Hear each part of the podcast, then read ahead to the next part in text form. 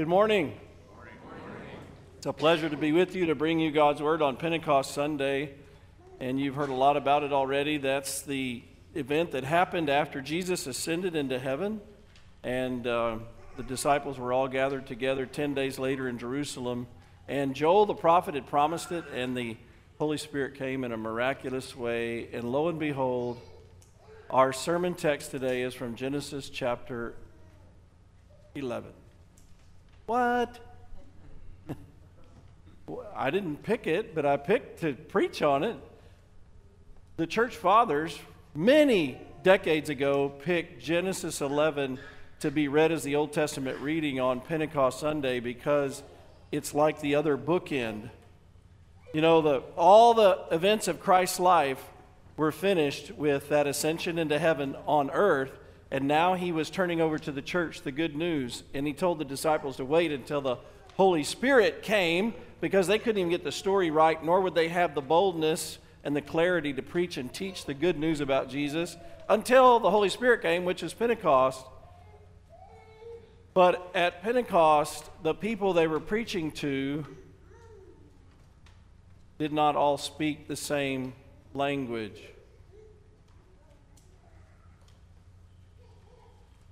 Have you ever traveled across Europe? Gone from country to country? Stood there in the airport at Frankfurt and you can't really read the sign about the flights? Or scared driving down the highway because you don't know what that exit's all about? Or been on the aisle of a grocery store here in Texas and heard three different languages, right? Imagine trying to share the most important message of all and there's a language barrier. Just ask Pastor Dan about that. He's working in English, but then the English on the other end isn't really the same English always that we have. What's this all about? What's the connection between Babel, the Tower of Babel, and Pentecost? Well, you, you know it has to do with languages, don't you? I would say that Genesis 11 is one of the most disregarded places in Scripture to the demise of understanding societal problems and their origin. And I get it that the world doesn't get it because they listen to this story and they go, ah, that's got a miracle in it. It's just a fairy tale. But I don't get it when Christians don't get it. And that's why I hope to preach to you this morning clarity from Genesis chapter 11 that you understand both the origin of societal ills between race and people and families and genders, and then you understand the great, beautiful solution is what it's always been. The good news of Jesus Christ is the solution. And God knew it all along. So let me set the scene for you for Genesis 11. There was Adam and Eve, right, in Genesis 1, and then their descendants got so far off track that the entire human race was going to be lost to unbelief. There were only eight people left that had a shred of knowledge of God. So God floated them away from everybody else. And He saved humanity from being totally lost in the darkness of unbelief. He saved Noah and his family. When Noah and his family got out of the ark, God told them, spread out procreate and fill the earth. With, and, and when you go, you fill the earth with the knowledge of me, the great promising creator, savior, sanctifier who's going to send a redeemer someday. And when they spread out, and that's all in chapter 10 about how the families spread out, the way that Moses organizes things is he, he, he finishes a thought in detail and then he backtracks in chronology to tell you some facts about the thought. Like Genesis 1, creating the world in six days, Adam and Eve are created at the end of Genesis 1. But Genesis 2 is the expanded story about the creation of Eve, right? It's not good for man to be alone. He backtracks. Genesis 10, well, this is Japheth's, these are the sons of Noah. Japheth's descendants who went up to Europe. These are Shem's who went to the central part of the world. These are. Uh, the other sons, and he, they went that way to the east. I'm, for the moment, it escapes me. It's not Ham because he's the descendant of one of them. But you know, you know what I'm talking about. So, why did they spread out? Well, they actually weren't going to. That's Genesis 11. They weren't going to. God made them spread out. And this is the part that I want you to know, dear Christian friends, that so many Christians disregard, don't listen to, don't factor it in when they're listening to the news about societal problems and the, the, the battle between countries, languages, peoples, races, genders, and all those things. But you're going to factor it in because you're listening to the holy word of God. And Pentecost is going to factor in even larger than the story. So let's go to it. It's Genesis chapter 11. There was a problem in humanity that's very common and it runs deep in the heart of everyone since Adam and Eve decided they could, re- they could eat from the tree themselves and be wise. Now, the whole world had one language and a common speech. As people moved eastward, remember the ark was somewhere on the mountains of Ararat, so up in Turkey. So, as they moved eastward from there, they found a plain in Shinar and settled there. This is where modern day Iraq is. It's the plain between the Tigris and Euphrates River. It's Babylon in the days of the Bible. They found a plain in Shinar and they settled there. They said to each other, Come, let's make bricks and bake them thoroughly. They used brick instead of stone and tar for mortar. Then they said, Come, let us build ourselves a city with a tower that reaches to the heavens, so that we may make a name for ourselves. Otherwise, we will be scattered over the face of the whole earth. A couple big things to notice. One, you wouldn't really know without doing the work just to read around at what people have studied about the historical setting.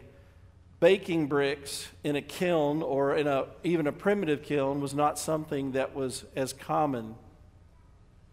They had discovered in these, as the, their technology advanced, that they could make better, more beautiful, more, more solid bricks by kilning them, not just sun baking them out in the sun. And when they said, let's make a city for ourselves, undoubtedly, because all over the place there are ruins from that era, it was with a, a city wall around it. And most of the little cities had some kind of tower in them. They weren't being entirely apart from their culture, but this is the beginning of that kind of thinking after Noah and his family got off the ark. And what did I tell you that God had told Noah and his family? Spread out and fill the earth. They weren't wanting to spread out and fill the earth, they wanted to settle down. They wanted to make a name for themselves, and they wanted comfort. When God calls for us to live for Him, usually seeking comfort based on our own wisdom is not in the equation seeking comfort in Him and His promises and trusting Him and going on the pilgrimage that He gives you puts us on the great adventure with God. They were having none of that. All human ventures apart from faith in God end up in an atheistic, humanistic centered venture. And it was all about them as the human race. And it seems innocent enough. This is what's kind of powerful and beautiful about this story. It seems innocent enough because this isn't about rape, murder, right? Exploitation of other people, human trafficking. It's building a city and living in it and taking care of your families. It's like the Declaration of Independence. It's the divine right for what? The pursuit of life, liberty, in the pursuit of happiness, right? So this is good stuff. God. No, it's not good stuff. Because it wasn't my plan for you, and it doesn't factor God in at all. It's all about you. This is the law, what I'm teaching you, that God is showing us in this story for us, quote, good people, end quote. Because even good people are sinful, self centered, self absorbed people who want to either make a name for themselves or to avoid making a bad name for themselves. And we all have it as humans. And at the very rudiment of, soci- of society, when there was only one family and it was growing into a, now a tribe, they were expressing it very rapidly, just like Cain had in the family of Adam and Eve. And we all have it. So let's just, for a moment, use that we all have it as an illustration. I have a little treasure box at home. I have, it, I have this disease too, where I want to make a name for myself. I, you do also. I just don't know if you're willing to stand up here and admit it yet. But I have a little treasure box with coins and things that my parents gave me. My, I, at my Lutheran church, you got a, a, little medal every year for perfect attendance in Sunday school. And, and so I got this medal with the Luther seal, and then underneath it are all these bars year one, year two, year three, year four, year five.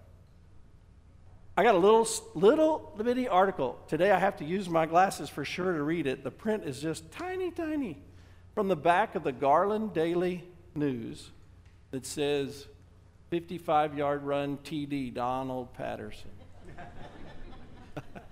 My name was in the paper. The only touchdown I ever made in Little League football.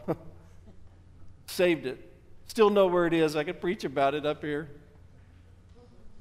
Next to that, wouldn't fit in my old treasure box. I have the only home run ball with all my teammates when I was 10 years old, the only one that I knocked over the fence.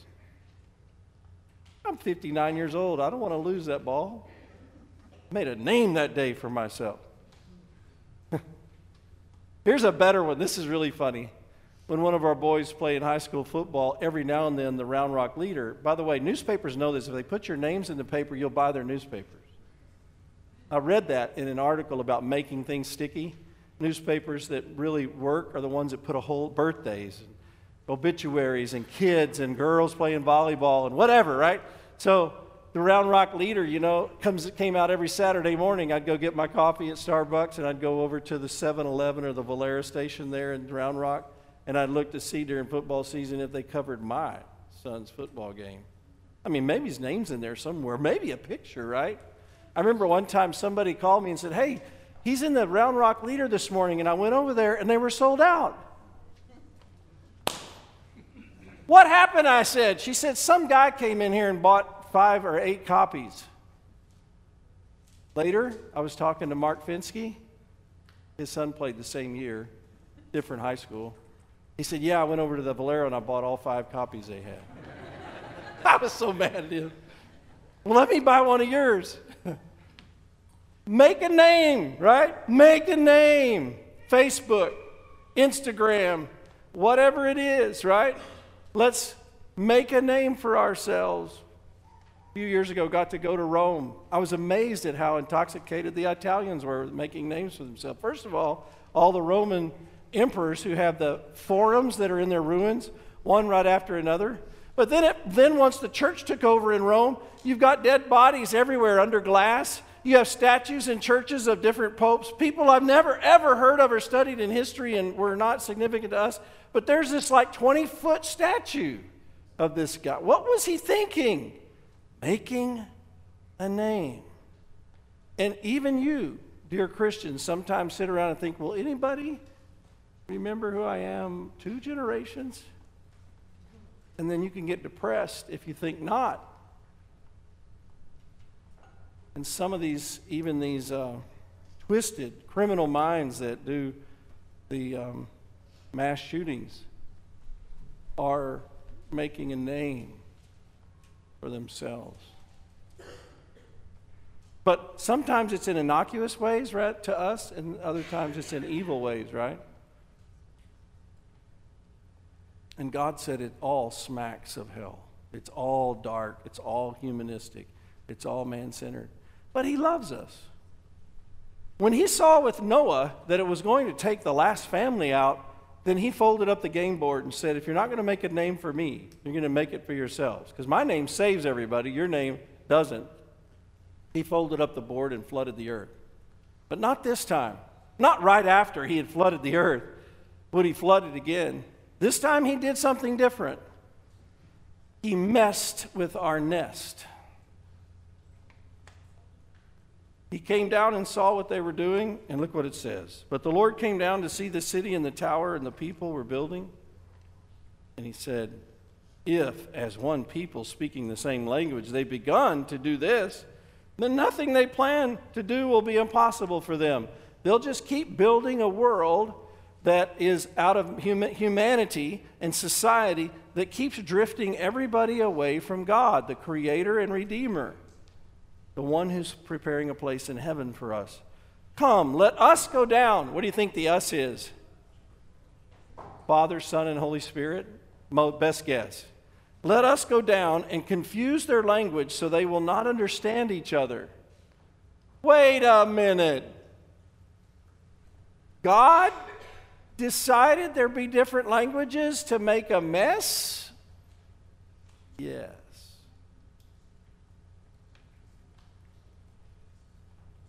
If you get hung up on the simple and the miraculous of the story, you will forever be spiritually in the dark. If you don't factor in, in childlike faith, that this is really what happened in a moment, just like at Pentecost, in a moment, Peter and the boys could speak all those languages.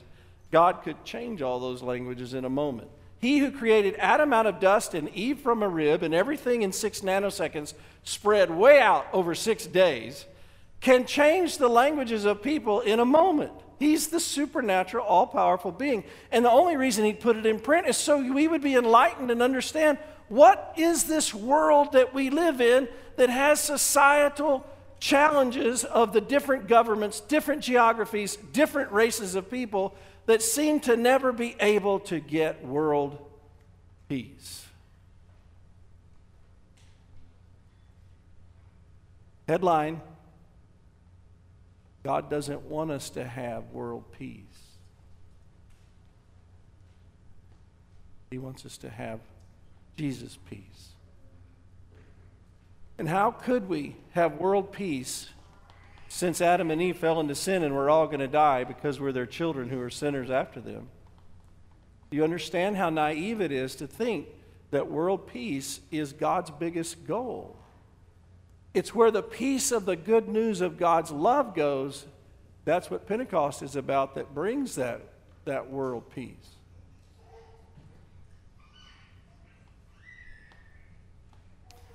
So God changed their languages. Well, immediately they begin languages are how you organize your thoughts and your culture everything is kind of plays into it and so they, they look at life different ways they say things different ways they understand things di- with different sounds and immediately there's this complete breakdown exactly what god wanted to stop the humanistic man-centered plan to have heaven on earth so, verse 8 So the Lord scattered them all, all over from there, all over the earth, and they stopped building the city. And that is why it's called Babel, because there the Lord confused the language of the whole world. From there, the Lord scattered them over the face of the whole earth. Remember what he had told Noah? Scatter over the face of the whole earth. And they wouldn't, so he made them. He scattered them anyway over the face of the whole earth. Uh, if you would go to slide four, Megan. There's that verse I keep quoting. God blessed Noah and his sons, saying to them, Be fruitful and increase in number and fill the earth. Now I'm showing you from Psalm 113, which comes later in the Bible, but it's the heart of God. From the rising of the sun to the place where it sets, the name of the Lord is to be praised. From the rising of the sun to the place that it sets, the name of the Lord is to be praised. What's God's goal for humanity? That anywhere He would come down on the earth, there would be people who are spreading the knowledge of God, who are speaking accurately in His name, who are leading others to trust in His love and His plan and His Savior, who are worshiping from a heart of thanks and not a heart of trying to earn His favor there, God wants His name. What's His name? This is an interesting little sidebar on this whole story of Babel. Back and forth in Genesis and also the other first five books of the Bible, the authors use either the word God or Lord, but in their language it was Elohim or Yahweh. And it was much more specific to them when they heard it in their ear. This is a language study moment. And so when an author uses Elohim, it's Almighty God or God, God, God, God, God, God he is emphasizing with a nuance in the name that he uses a little different thought than when he uses Yahweh, Yahweh, Yahweh, Yahweh. When Moses was at the burning bush and he said, Well, who do I tell them sent me so they'll believe you really sent me? He said, I am that I am, which is Yahweh, Yahweh. I am the, the, the independent God of free and faithful grace. Well, here in this story, if you look, everywhere it's all capital letters, L O R D, it's Yahweh. So the, Yahweh went down, Yahweh went down, Yahweh went down, not God Almighty, but the same God. But the nuance is he's, on, he's in patience mode, Savior mode. And this is Yahweh. And guess what the name Jesus or Jesus means? Yahweh saves. So this is God with the gospel in his heart, thinking of Pentecost someday, frustrating the languages, separating the race so they couldn't. They scattered because they couldn't understand each other. They found people they could understand and they scattered, and the gene pool of humanity got separated so they weren't constantly cross marrying and keep remixing the gene pool. And with the gene pool separating and languages being different, culture, many different cultures were developed. Race was developed all the ver- varieties that we categorize, sometimes in our own like street smart kind of way and sometimes in a scholarly way, they are categorized by God as He moved people out in different places. Loves them all the same. That's why He scattered us, because He loves us all the same. And here we sit in our little race and our little culture, and we look across the fence and we think somehow, because we're so egocentric, because our race is so familiar to us and we can think of all the virtues of our race, that somehow He got to love us more. We don't want to say it, but we think it. And God says, No, I scattered you all so you would constantly be needing to look up and not here or there to find God. You're not gods. You can't do everything you ever wanted. Make yourself live forever in a comfortable world on this earth. You're on your way out. The ship is going down. You need to look up and find me, and I'm the Savior God who loves you and redeemed you. So let's put it in our context.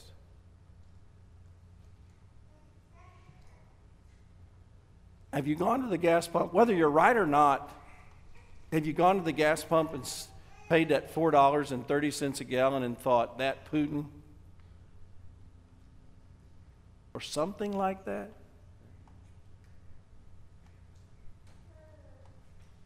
You see, you are painfully aware that world events and cultural events are here to plague you for the rest of your life. But wasn't there a time when we thought maybe World War II would not be repeated.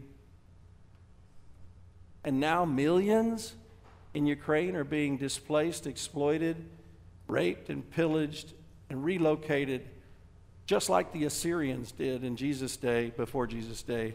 And they're moving them to the farthest part of Russia so that they can never culturally be Ukrainian again and imagine the pain they're feeling. It's not 4:30 at the gas pump. Right? And we hear all this and the reason I'm bringing all this up is that we hear all this and you're plagued by it and I'm one of your pastors and I want you to uh, sit at Peter's feet at Pentecost with an enlightened mind. Going, I hope you were going to get to Pentecost sooner or later. So there's Israel. Genesis is the beginning of the Bible. There's Israel, one little people group out of all of the thousands of people groups that God has created who have held the gospel promises that He keeps giving through their prophets. And then their Savior comes, but they're thinking the Savior was just for the Jews, but He's not. Jesus says, Wait in Jerusalem, wait until the Holy Spirit comes. He'll enlighten you how this gospel is for all people. And then the, the Holy Spirit comes, and Peter goes, I got. Jesus was crucified for all people, everyone. This is what the story of empty nets and full nets and you'll be fishers of men was about. This is, I got it. I got it. And all these people are coming for Pentecost back to the Jerusalem. There's a temple in the middle. It's got, it occupies most of the city on the, on the east side. And pushed by God and able, he, you know, this is a cultural thing that until you read the story of Pentecost, really none of us think about it very often. And all the stories of Jesus in the temple teaching people, you, you don't hear about it. But you do at Pentecost.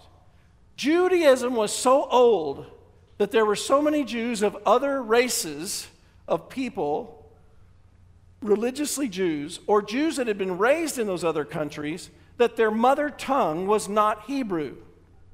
Hebrew was more like the Latin of Europe at the time of, G- of, of Peter and Jesus. So you would be a Jew, maybe even blood, but maybe not. It says in the, t- the story that Caleb read, a proselytes to Judaism, so people of other races, but they turned Jewish religiously.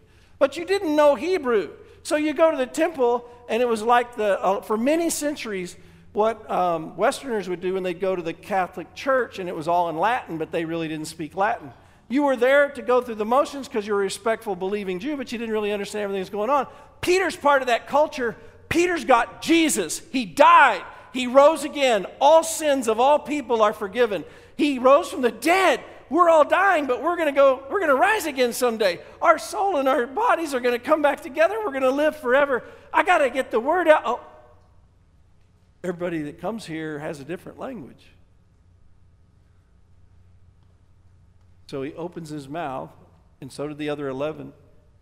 And he, when he speaks, He's completely in cultural harmony. He's completely in racial harmony. He's completely in language harmony with the person he's talking to. And he has a motive that's completely pure for them, and they have a motive that's completely pure in listening, and he tells them about their Savior. Not about the stock market, not about the Republicans or the Democrats, not about the whites or the blacks. He tells them about Jesus. And suddenly they feel and believe that God has included them. He, they know He's a Galilean, they can tell, has included them in the eternal plan to save humanity that was wrecked when Adam and Eve fell into sin. Way back before Babel. Babel is completely reversed. The speaker, Peter and the boys, they all speak the languages of the people. And the, uh, if you read the list that uh, Caleb read us, there's at least 15 languages represented there. They're, they're speaking, and everyone's coming together around the good news that God loves us. Stinkers that we are, He loves us, He forgives us, there's no sin in this room that's so big that we should all turn on you and judge you. Because God forgave it all. And we all, they all got that understanding, and they're like, what is this? That's what, how that reading ends. What is this? We're all here, the wonders of God in our own language. The wonders of who? Remember Babel? Who were they going to make a name for? Themselves. And God thought, oh man, you might find your name in the paper, but it's worthless. Make a name for me, and I will save everybody. Make a name for me.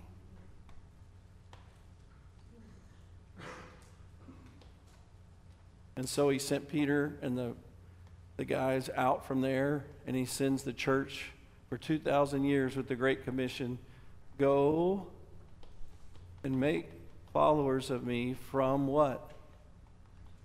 All nations. You're hearing in those monumental passages, you're hearing the heart of God. Make a name for me and my love and among all nations, not just your own. And the highest, this is the thing for Christians, and you're, I'm preaching to Christians. There's very few, maybe not one unbeliever in this room. The highest calling for every Christian is to give the wonders of God to people that you can in this generation before you're no longer here. To reach across every wall, every line, every situation and bring the wonders of God to them. It is not about you, dear person, and it's not about me. It's about making a name for God. We call that pilgrimage. And they wanted to make a city for themselves. Remember that? And the city would be a place of comfort. a house. You know, Peter and the guys, Jesus modeled it for them. They were missionaries. You and I are not necessarily missionaries in the sense that we live like a nomadic life geographically. We, we all have an address, right? Majority of us in this room are owners of the address. Doesn't matter if we're not. We all have a spot. We all have a space. We make it our own, right? But it's really important, especially in American culture, that we recognize that isn't really God's goal, although it might have been the Declaration of Independence goal for Americans. It's not God's goal for the Christian. That your highest pursuit in life is the pursuit of your rights and your happiness. Your highest pursuit is for God's name and souls. Only the Word of God and souls last forever. And your highest sense of joy and satisfaction and meaning and value will be, if you're in sync with what the Spirit is teaching you, will be when you are part of the spiritual preservation and salvation of souls. Your children, your friends, your acquaintances, your church, fellow church members. When you know you're in the center of God's heart, the one that looked down and said, It's just not about your names, and you're about God's name, and you are encouraging and sharing, then you'll have the greatest sense of spiritual satisfaction. Even if you're a slave, it says in 1 Corinthians 7.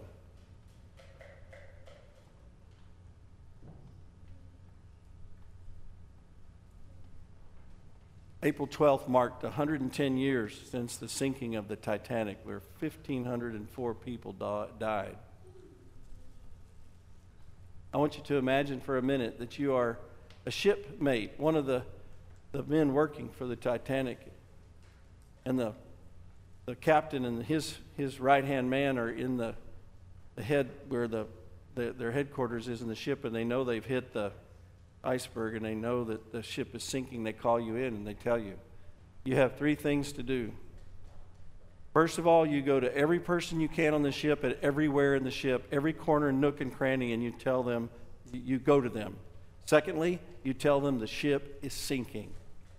We are sinking. Do you know that that one of the reasons why they had so many deaths is that they had so many people that didn't think the ship was going to sink? Yeah, it's not a secret, right? It's hard to convince people that the ship is sinking. Try to tell them the world's going to end. Yeah, bleh, they've been saying that forever. You're just one of those preachers, right? Ship is sinking, and then the lifeboats are ready. Get to the lifeboats. That's your job. So you leave the, the headquarters and you run down the hall and just then, you're hit by the pangs of hunger, and there's a line right there for the buffet, and you get in line. It takes 20 minutes to get through the line, 10 minutes to eat, 30 minutes are gone, but now you feel better, so you're ready to go do it. And you go down the hallway a little way, and there's a bunch of men standing in line for the bathroom, and that makes you have to go.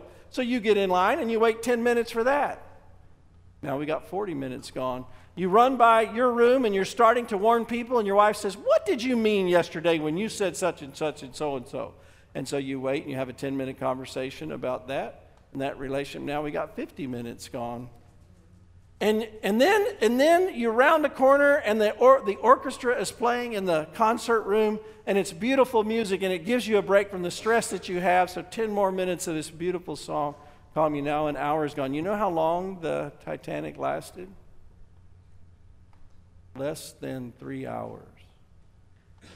And you may be thinking, come on, you're a really creative preacher, but that's ludicrous as an illustration. Let me ask you, is it really? Is that this last week, what did you and I spend the most time concerned about, enthralled with, entertained by, when our Savior said, Go tell them the ship is sinking? How many hours will we spend watching other people live out fake lives when we could be ministering to other people?